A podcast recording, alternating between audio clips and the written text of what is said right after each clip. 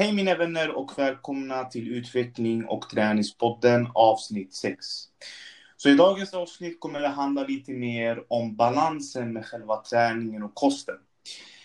Själv har jag fått jättemånga frågor. Men snart är sommaren här, jag vill ha sommarkroppen. Har du några snabba scheman på bara 8-10 veckor så jag kan omvandla min kropp till det bättre?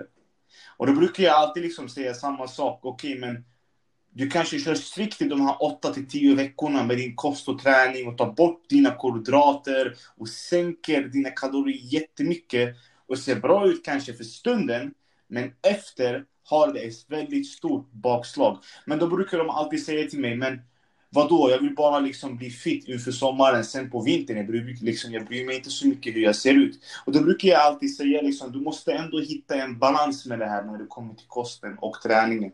För att det är jätteviktigt när det väl kommer till sin träning och kost att man ändå har en strukturerad och planerad kost samt träning hela året runt. Utan man inte bara kör på en 12 veckors utmaning och sen släpper det och kommer tillbaka till det och släpper det. För då blir det en väldigt ond cirkel där man kommer in i träningen, kör all in, samtidigt med kosten kör all in, håller det väldigt strikt. Man håller det bara kanske i 2, max 3 veckor och sen man släpper det och man kommer tillbaka till sin gamla livsstil. Så idag kommer vi faktiskt prata lite mer hur man hittar den här fina balansen mellan kosten och träningen och genom det omvandla det till en livsstil. Så idag är jag med mig faktiskt Nina. Vi har faktiskt haft henne förut, men nu är hon tillbaka. Vi delar exakt samma tankar över hur man ska etablera en sund tankesätt om kosten och träningen. Så jag tänkte bara att hon ska bara presentera sig själv lite snabbt, vem hon är, vad hennes sysselsättning är i dagsläget och vad vi kan förvänta oss av dagens avsnitt. Så varsågod och presentera dig Nina. Tack så jättemycket Ansel och hejsan allihopa. Jätteroligt att vara tillbaka i den här podden. Jag heter Nina och jag jobbar som personlig tränare på ett gym i Alingsås som heter Alingsås hälsostudio. Och jag jobbar som personlig tränare där. Jag jobbar med gruppträning och är även medieansvarig. Så jag har hand om våra sociala kanaler, Instagram, Facebook och hemsidan där. Så jag gör lite smått och gott. Men jag jobbar mycket med mina klienter, med personlig träning och kostupplägg och sånt. Så jag älskar att jobba med träning och kost.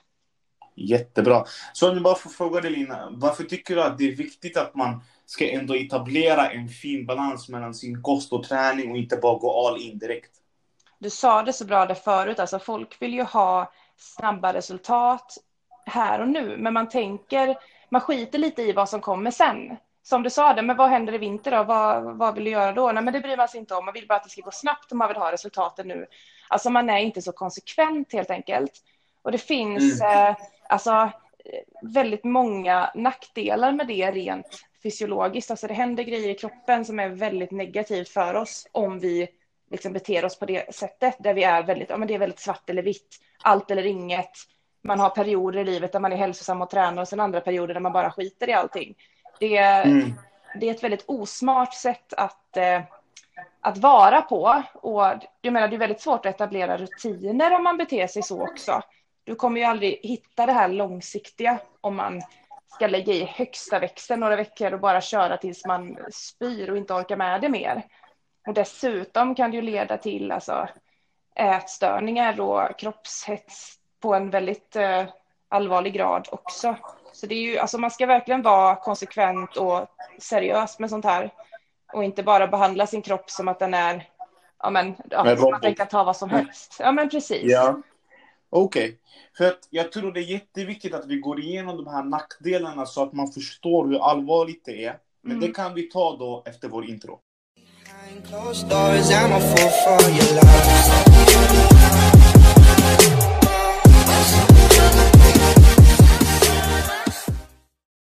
Så våra lyssnare, nu är vi tillbaka här med Nina. Så jag tänkte bara vi börjar lite först att prata om vad kan nackdelarna vara om man går all in i en sådan process direkt då? Vad tror du? Ja, när man ska ge sig på en sån här, som jag kallar det, kraschdiet.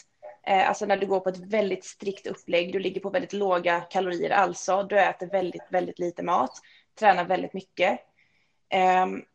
Så händer ju ganska mycket i kroppen. Vi har ju någonting, alltså ämnesomsättningen i kroppen, alltså våran metabolism, som säkert många känner till, men några kanske inte känner till. Och det är ju liksom att kroppen använder ju hela tiden energi. Den gör ju av med energi för att hålla igång alla processer som krävs för att hålla oss vid liv. Och den här glykogen med andra ord. Yep.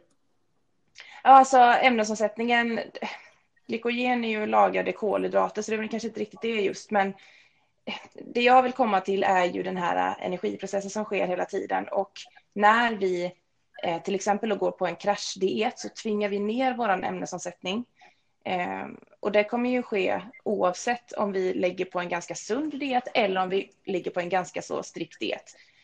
Men om vi ligger då på sån här kraschdiet där vi vill ha snabba resultat och vi ska liksom gärna gå ner 10 kilo på 3 veckor, då kommer ämnesomsättningen mer eller mindre att rasa. Alltså den kommer gå ner ganska så mycket. Och om du då, jag kan ställa en fråga då, för det kanske är någon som känner sig träffad av det här. Om man är en person, om man har bantat mycket, dietat mycket från och till i livet, och plötsligt så börjar man känna att det blir svårare att gå ner i vikt. Förr kanske man kunde gå ner i vikt väldigt lätt, väldigt snabbt, men nu så är det väldigt mycket trögare. Och det finns en anledning till det, och det är att när vi går ner i vikt och vi minskar våra kilon på kroppen, och vi sen då, alltså genom en sån här kraschdiet, och sen då så ska vi helt plötsligt börja äta normalt igen. Och jag menar, det är ju ganska vanligt att man efter en sån här kraschdiet vill äta hela världen, för man man vill inte vara nyttig längre. Man är så trött på det, man orkar liksom inte, för man har verkligen kört in sig själv i väggen. Och då börjar man äta väldigt mycket mer. Och kroppen, som ju då är van vid det här låga kaloriintaget, är ju inte med på att man plötsligt börjar äta väldigt mycket mer igen. Och då går man upp i vikt väldigt snabbt, väldigt mycket. Och det som händer dåligt i kroppen, för att när du går upp i vikt normalt så sväller fettcellerna. Men om du går upp i vikt väldigt snabbt och väldigt mycket, så kan till och med fettcellerna utökas i antal, har man sett. Yep. Och har du fler fettceller på kroppen, kommer du få väldigt mycket svårare att gå ner i vikt framöver. De minskar, men de försvinner inte helt. Det är det jag har läst, eller hur? Alltså i vanliga fall när man går ner i vikt normalt, så kommer ju fettcellerna bara att minska i storlek. Exakt.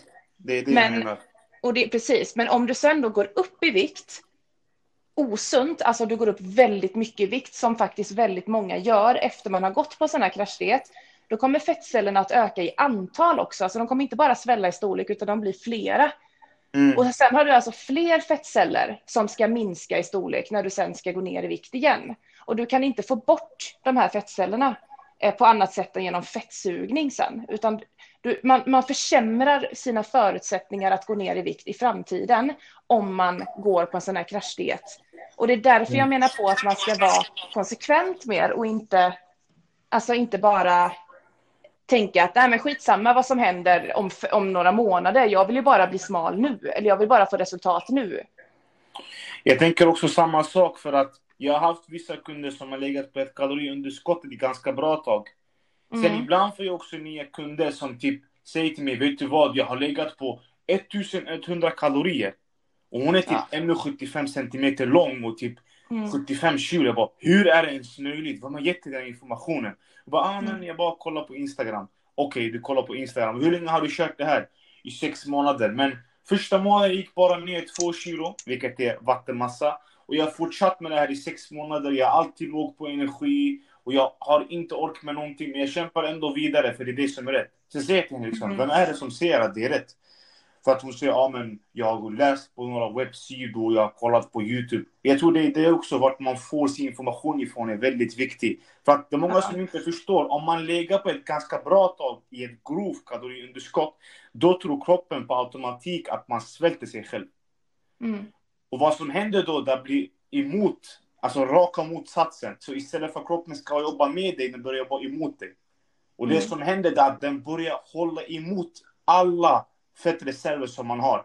För man tror att den här personen verkligen kommer svälta sig själv. Så jag måste behålla fett, vilket är utropstecken, är energi. Då kommer kroppen behålla all energi som den är kvar. Så jag tror det är det som inte folk har fattat, liksom, att det är en sån informativ viktig grej att man tar upp det, så att verkligen folk kan bara, aha, det här är någonting också man borde tänka på. Ja. Och ja, det är väldigt smart, alltså kroppen är ju smart som beter sig så, för det är ju bara rent biologiskt är det för att vi ska överleva.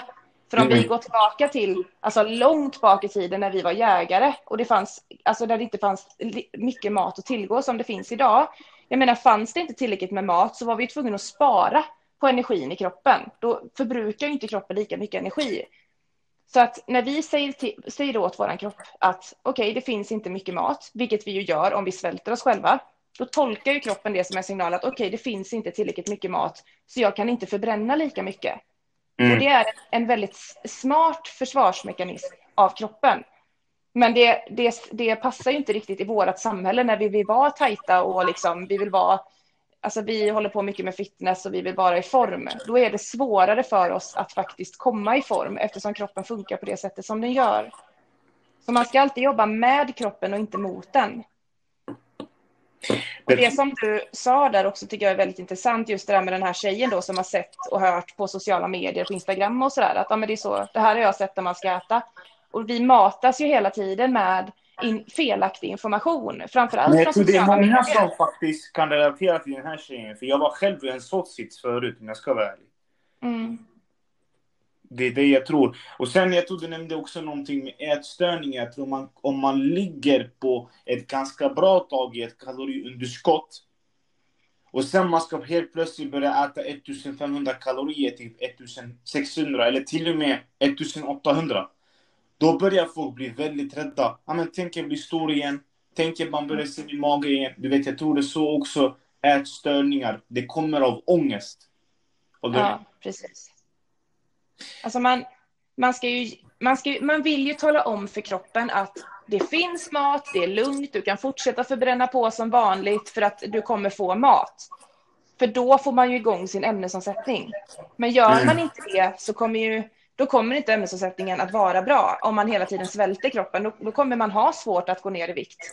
Man kommer ha svårt att komma i form och sådär. Så det är viktigt att man äter tillräckligt, och även då om man vill gå ner i vikt. Många har ju ändå som mål att man vill gå ner, alltså tappa fett på kroppen. Det är ju en viktminskning. Fast jag brukar säga fettminskning, för det är ju det man vill åt. Yeah. Då behöver man ju ändå ligga på ett underskott, ett kaloriunderskott. För du kan inte gå ner i vikt utan att ligga på ett kaloriunderskott. Det är liksom ren biologi, det är så kroppen funkar. Men om du ligger på ett för stort underskott så kommer du sabba din ämnesomsättning. Och dessutom ditt huvud. Alltså du kommer inte orka med. Du behöver ligga på ett lagom stort underskott. Alltså det får liksom vara, det ska vara tillräckligt litet, tillräckligt stort. För att man ska liksom lura kroppen lite snarare. Ibland kan det vara roligt. Men ibland folk säger till mig, vet du, jag orkar inte träcka mina kalorier och jag pallar inte liksom räkna hur mycket jag behöver få in varje dag. Och mina näringsvärden, alltså proteiner, fetter och kolhydrater. Och då är det mycket mer så här, men vad kan jag göra istället? Jag brukar liksom rekommendera att man kanske håller koll på sina portionsstorlekar. Hur tänker du kring det? Alltså för att kunna få i sig maten. Alltså jag tänker lite mer om man har en tallrik på ungefär 100%. Ja. Kanske kan man satsa på en fin balans i tallriken. Så ungefär 30-40% protein, 30-35% kolhydrater. Sen kanske resterande lite grönsaker med fetter. Ja, det kan man absolut göra. För det beror på... Ja, vad tänkte du? Det beror lite på vad man har för klient, skulle jag säga. För vissa klienter som jag har är ju så här att de ska ju väga sin mat. För att de trivs med det sättet liksom. Och sen finns det de som inte vill väga, utan de vill ha med det här, ja, men tänk typ en tallriksmodell, precis som du sa där, att hur mycket kött, om det nu är den proteinkälla man har, ska jag ha på tallriken, hur mycket kolhydrater och så vidare. Och då kan jag ju typ visa då att, ja, men tänk ungefär en knytnäve, eller tänk ungefär så här när du ska lägga upp på din tallrik. Så kan ju vissa ha det. Men när det gäller just det här, det är en bra början att kanske börja med det här istället för att hoppa in i kalorierna direkt. För att inte liksom man ska gå all in, tänker jag mer. Ja. Alltså det beror lite på vart klienten som man har, vad den har gjort innan. För många av dem som jag tränar idag har ju räknat kalorier och varit inne i det här väldigt länge. Så för dem är det liksom inget främmande, de är vana vid det på ett annat sätt. Sen är det ju lite så också att om du räknar kalorier, om du har koll exakt på vad du äter, det är ju det bästa sättet att få, alltså snabbast resultat. Mm. För om du ska höfta med maten och med vikterna som du ska äta, så får man räkna med att ja, men det kanske kommer ta lite längre tid. Och det behöver inte vara fel, för det kommer funka bäst för vissa. För de som får panik av att räkna kalorier ska absolut inte räkna kalorier, för de kommer aldrig bli hjälpta av det sättet. De kommer bara bli stressade och få ångest av det. För de ska absolut höfta med då och liksom hitta en balans, för det är ju någonting som de kommer kunna göra långsiktigt.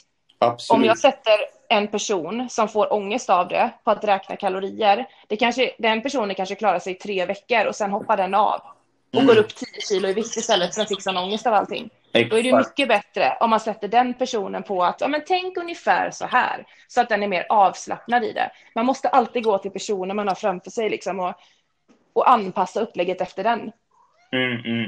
Jag snackar lite mer för de som har kanske precis börjat träna, som inte kanske har den här informationen. Och då brukar jag alltid liksom rekommendera de här tallriksmodellerna till en början. Man känner sig bekväm med dem. Och sen därefter kunna sakta men säkert gå vidare till kalorier och näringsvärden. Så jag tänker att man börjar stegvis, än att man går all in direkt och räknar kalorier och känner att det blir för mycket. Det tror jag är en väldigt bra början liksom. Absolut. Överlag när det kommer till kosten. Bra på oss kanske nu 3 minuter innan vi går vidare till pausen. Men jag tänker lite mer när det kommer till träningen. Det är jättemånga som går all in direkt på 5-6 träningsdagar. De kör sin kondition, du vet, 30 minuter efter sin styrketräning. De kör sina promenader. Och sen typ efter 3 veckor, det tar bara stopp.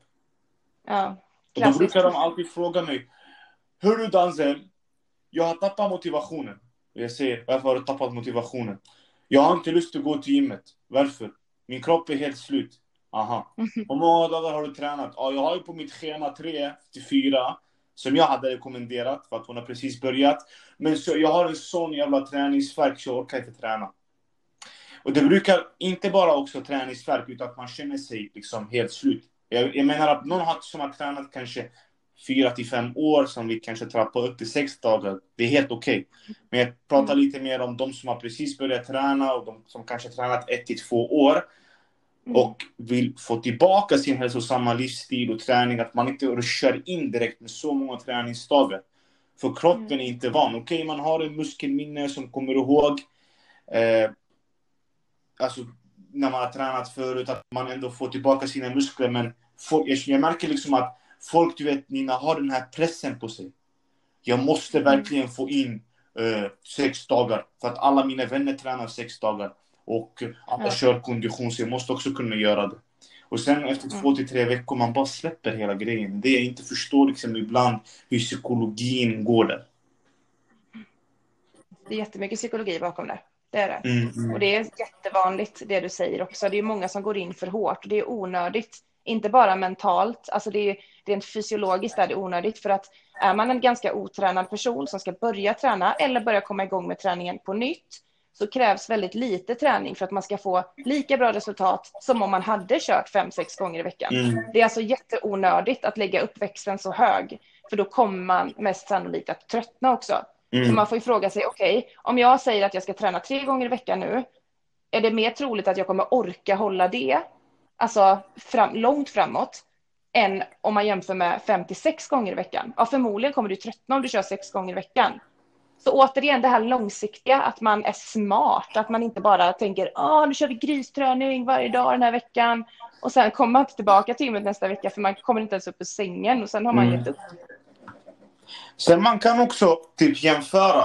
Om någon som tränar 3 gånger i veckan i kanske ett helt år, och vi jämför någon som tränar 56 gånger per vecka, men vissa veckor inte tränar alls, vem tror du får mer resultat i slutet av året?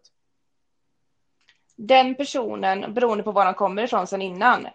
Men jag tror inte att den personen som satte sig på 6 gånger i veckan kommer göra det varje dag i ett år, om det är det första den gör.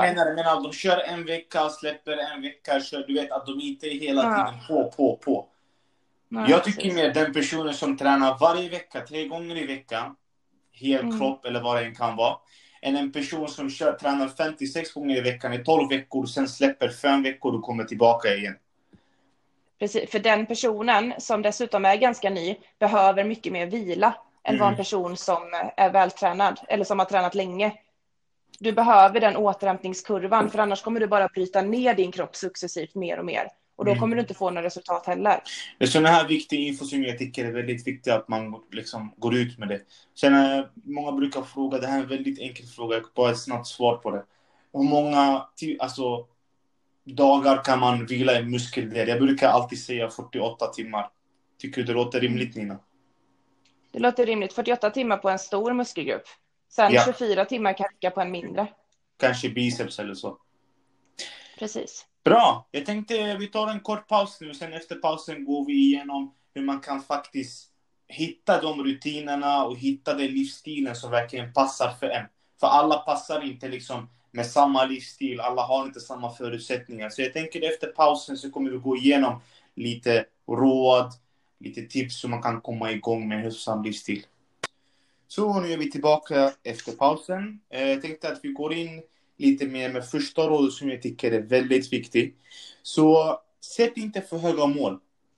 Jättemånga som jag ser sätter upp jättehöga mål som de aldrig når till.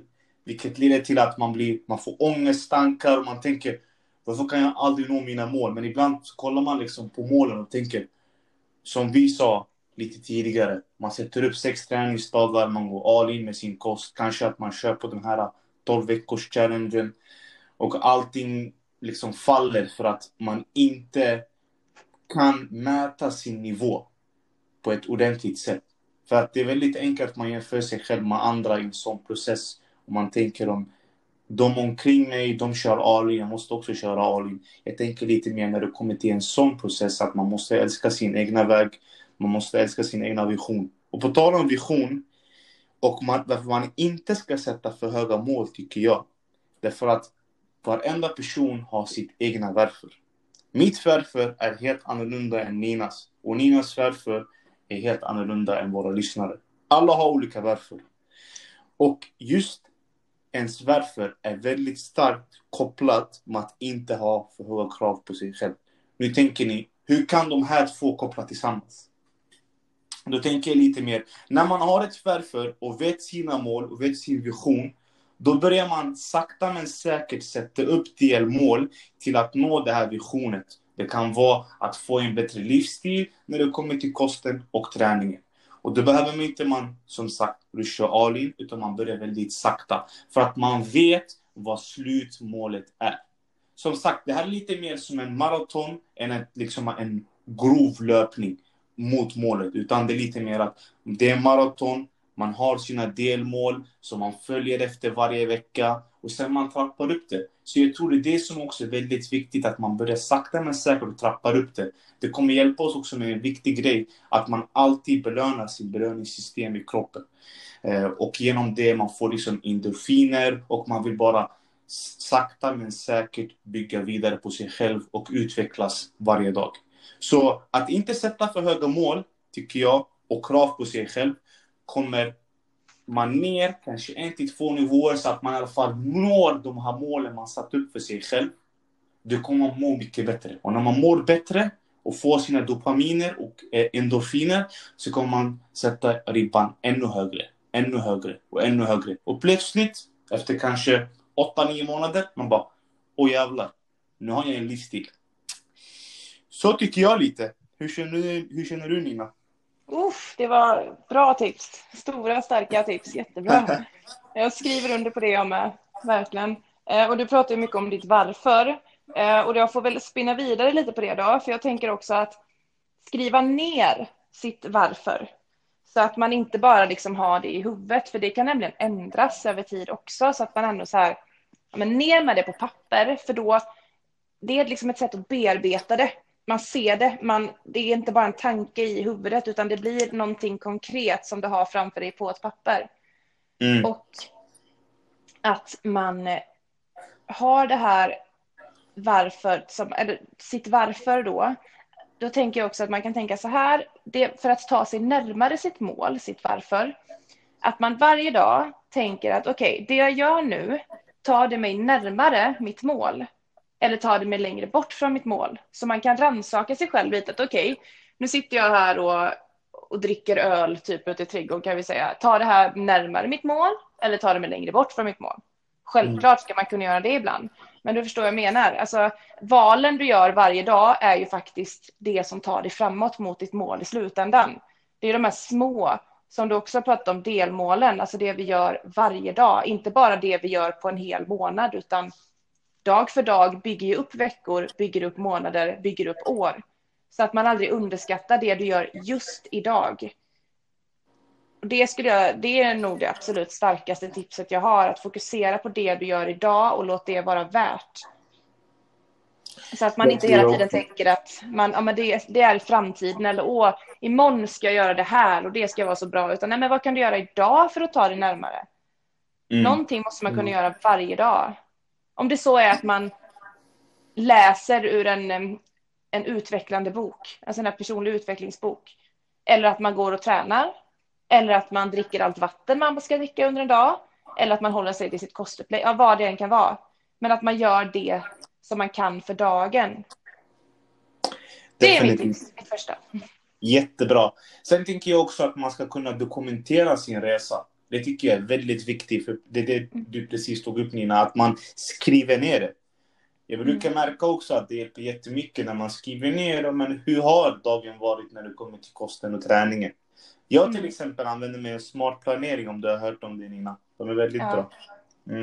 Så jag brukar alltid skriva upp om vilka övningar har jag kört, hur har maten varit idag. Jag tror genom självreflektion, då brukar man alltid reflektera sin dag. Man tänker, men vet du vad? Det här kanske kan jag göra annorlunda imorgon. Det här kan jag förbättra imorgon. Det här bör jag fokusera lite extra på imorgon. Så jag tror dag för dag när man gör det här och har den här självreflektionen med sig själv. Jag tror det är där som man blommar ut som en person. Verkligen. Definitivt. Sen lite roligt tips här faktiskt som inte många tänker på. Man måste också lära sig att ibland jag brukar säga det här, jag vill lägga det på ett väldigt fint sätt, men jag tror när det kommer till hur matvanorna är upplagda, det är lite olika för folk. Jag personligen, jag trivs bäst med periodisk fasta. Vissa personer trivs bäst med 3 måltider, 2 mellanmål. Och vissa trivs med 2 stora måltider. Och alla trivs med, kanske vissa trivs mer med vegan, vissa trivs mer med kött, alltså paleo-diet eller vanlig diet, svensk husmanskost. Jag tror att man måste hitta det som passar bäst för en. Jag tror inte det finns någonting som är rätt eller fel när det kommer till diet och vilken träning som är bäst. Är det crossfit? Är det calisthenics? Är det kroppsövningar? Eller är det bodybuilding? Vad kan det vara? Men jag tror att man måste börja... Det är lite, när man börjar med gymmet och liksom att etablera en hälsosam livsstil, det blir lite mer man har en buffé framför sig. Man måste smaka lite av allt tills man hittar det som passar bäst för er. Håller du med, Nina? Gud ja, det gör jag. Jag tror att du sätter fingret på något väldigt viktigt där. För många hör ju så här, man hör på sociala medier och säger att men så här ska du äta, så här ska du inte äta. Och så tänker man att okej, men då måste jag ju också äta på det här sättet om jag ska lyckas lika bra som den här personen. Men det bästa är ju det som funkar för dig långsiktigt. Så att om du då till exempel, du gillar periodisk fasta, då funkar det för dig. Och det funkar för dig i längden. Men det kanske inte passar för mig eller för någon annan. Nej. Och så att man liksom, det är ju det, för det är ju så, alla dieter funkar. Precis alla dieter funkar så länge du håller dem. Men så fort du slutar med en diet så slutar den ju att funka. Och du slutar ju med dieten för att den inte passar i din livsstil. Exakt. Sen brukar, du vet, det här ordet diet skapar lite hets faktiskt. Jag skulle hellre säga att etablera någon hälsosam eller en sund tankesätt kring sin kost som passar bäst för en. För du vet, när man säger diet, det första man tänker på är jag måste gå all in och kasta bort alla kolhydrater. Och bara äta proteiner och grönsaker som alla andra bodybuilders gör, så att det blir samma sak för dem. Så att du vet, ordet diet har blivit väldigt känsligt för många. Det tror jag faktiskt. Ja, och det är ganska intressant för att diet betyder ju verkligen bara våran kost. Egentligen så betyder det inte det att banta eller liksom, det är ju inte fitnessrelaterat egentligen, men vi har ju gjort det. Vi använder det på det sättet. Japp. Och jag tror att hur ordet har revolutionerats från början att det var bara en kost och nu är det någonting helt annat, utan att faktiskt nu folk, vissa folk jag känner, det här kanske låter skumt Nina, men när jag säger går du på diet och säger du till mig, vad menar du? Behöver jag gå ner i vikt eller? Typ lite så. Ja, förstår du? Du kanske kan relatera till vissa folk och man kanske frågar om samma fråga. Så just nu när du väl kommer till situationen, man måste vara väldigt försiktig liksom vilka ord man använder och så. Jag tycker verkligen att man kan kalla det till en diet om man bara kollar på grundordet, men du vet. Det här leder mig också till en jätteviktig grej på tal om det. Det är att inte faktiskt, jag pratade om det igår också med podden, men jag tycker det är också viktigt att ta upp det här. Inte jämföra sin resa med någon annans. Det är jätteviktigt att man bara följer sin väg och sina mål. För att om man bara kollar på olika folk och jämför sig själv med andra. Du vet hur det är på sociala medier. Folk visar alltid deras bästa sida, deras bästa bilder på kroppen, deras bästa videos när de tränar. Och då tänker man alltid, jag har tränat så länge, jag har inte fått samma resultat som dem. Vad är det jag gör för fel? Det brukar alltid bli så. Så jag är lite mer att man kanske kan inspireras av andra, man kan ta tips av andra och råd som man kanske kan göra i den här podden. Men inte direkt jämföra sig själv med någon annans resa. För alla har olika genetik, alla har olika förutsättningar, alla har olika kroppstyper. Så jag tror som jag säger, det bästa tipsen är bara hitta det som funkar bäst för en. Bägge när det kommer till kosten och träningen och satsa på det. Det är mina sista ord. Sen vill jag lämna vidare äran till Nina och avsluta med hennes sista ord också. Ja, jag håller med dig där, och som fortsättning på det spåret att kanske ta hjälp av någon då, för att man ska hitta det som funkar för en själv, men om man inte har kompetensen att hitta det på egen hand så kan det vara bra att få hjälp av en personlig tränare då till exempel. Det är därför vi finns. Det är därför vi finns. Ja. Ja. Men jag kan ju avsluta med ett väldigt praktiskt tips för att kunna nå sina mål, och det är att man tittar på vad man har satt som mål. Som ett exempel då. Jag har som mål att jag vill bli tajtare i kroppen. Och det målet, det är inte särskilt specifikt och mätbart. För när är jag tajt i kroppen? Alltså vart går gränsen? Exakt. Hur kan jag mäta det, liksom, att jag är tajt? Och när är jag i mål med det specifika målet som jag har satt? Så att... För det finns någonting som heter SMART. Det är en modell som många coacher jobbar ut efter. Och då är det då att man ska ha ett mål som är just specifikt. Alltså att jag måste veta exakt vad det här målet innebär. Och jag måste kunna mäta hur jag utvecklas. Det är den du gjorde där innan också. Man kan skriva ner dag för dag hur det har gått. Och man kan ta bilder, sådana progressionsbilder. Man kan mäta sig med måttband eller använda sig av en inbodyvåg eller en annan impedansvåg. För att mäta muskelmassa, fettmassa. Men framförallt att man också har då en tidslinje att istället för att då jag vill bli tajt i kroppen, men jag vill tappa 5 kilo fett på kroppen. Det är ju ett specifikt mål. Och det är en bra början. Det kanske är ett mål som man ska minska eller öka också. Det kanske är 3 kilo fett jag ska tappa. Men vi säger 5 kilo fett. Och så får man ju då räkna på när är det rimligt att jag har tappat de här kilorna. Och då har man ju sett att man ungefär kan tappa ett halvt kilo fett i veckan. På ett ungefär, det skiljer sig såklart från person till person. Och då kan vi anta då att på 4 veckor har vi tappat 2 kilo fett. Det är rimligt. Tappar du mycket mer än så är det vätska och muskler som försvinner också. Så då har vi liksom en tidsram. Så hur som helst, vad du än har för mål, skriv ner målet. Och gör det här målet specifikt. Och gör så att det här målet är någonting du kan mäta. Alltså när har du nått ditt mål? Och också vad ska du göra varje dag för att ta dig mot det målet? Jag tror det här kommer bli en liten utmaning för alla lyssnare. Vad tycker du, Nina? Ja, men en rolig utmaning får man se det som. Ja, definitivt. Så för alla som lyssnar, skriv era mål. Skriv vad exakta med era mål så ni vet i alla fall när ni har nått dem. För annars om man bara sätter ett högt mål, man vet aldrig när man har nått det. Så bra tips, Nina.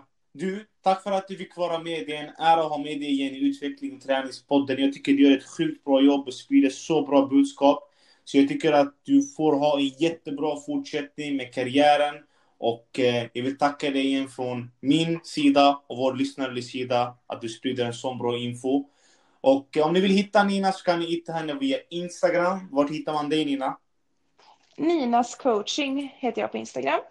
Grymt! Då kommer jag länka din Instagram här nere under poddavsnittet. Något som jag och Nina skulle göra oss glada, det är att ni bara ratear den här podden 5-stjärnigt och ger lite feedback och reviews vad ni har tyckt om dagens avsnitt. Det här var Nina Danzel från Utveckling och Träningspodden.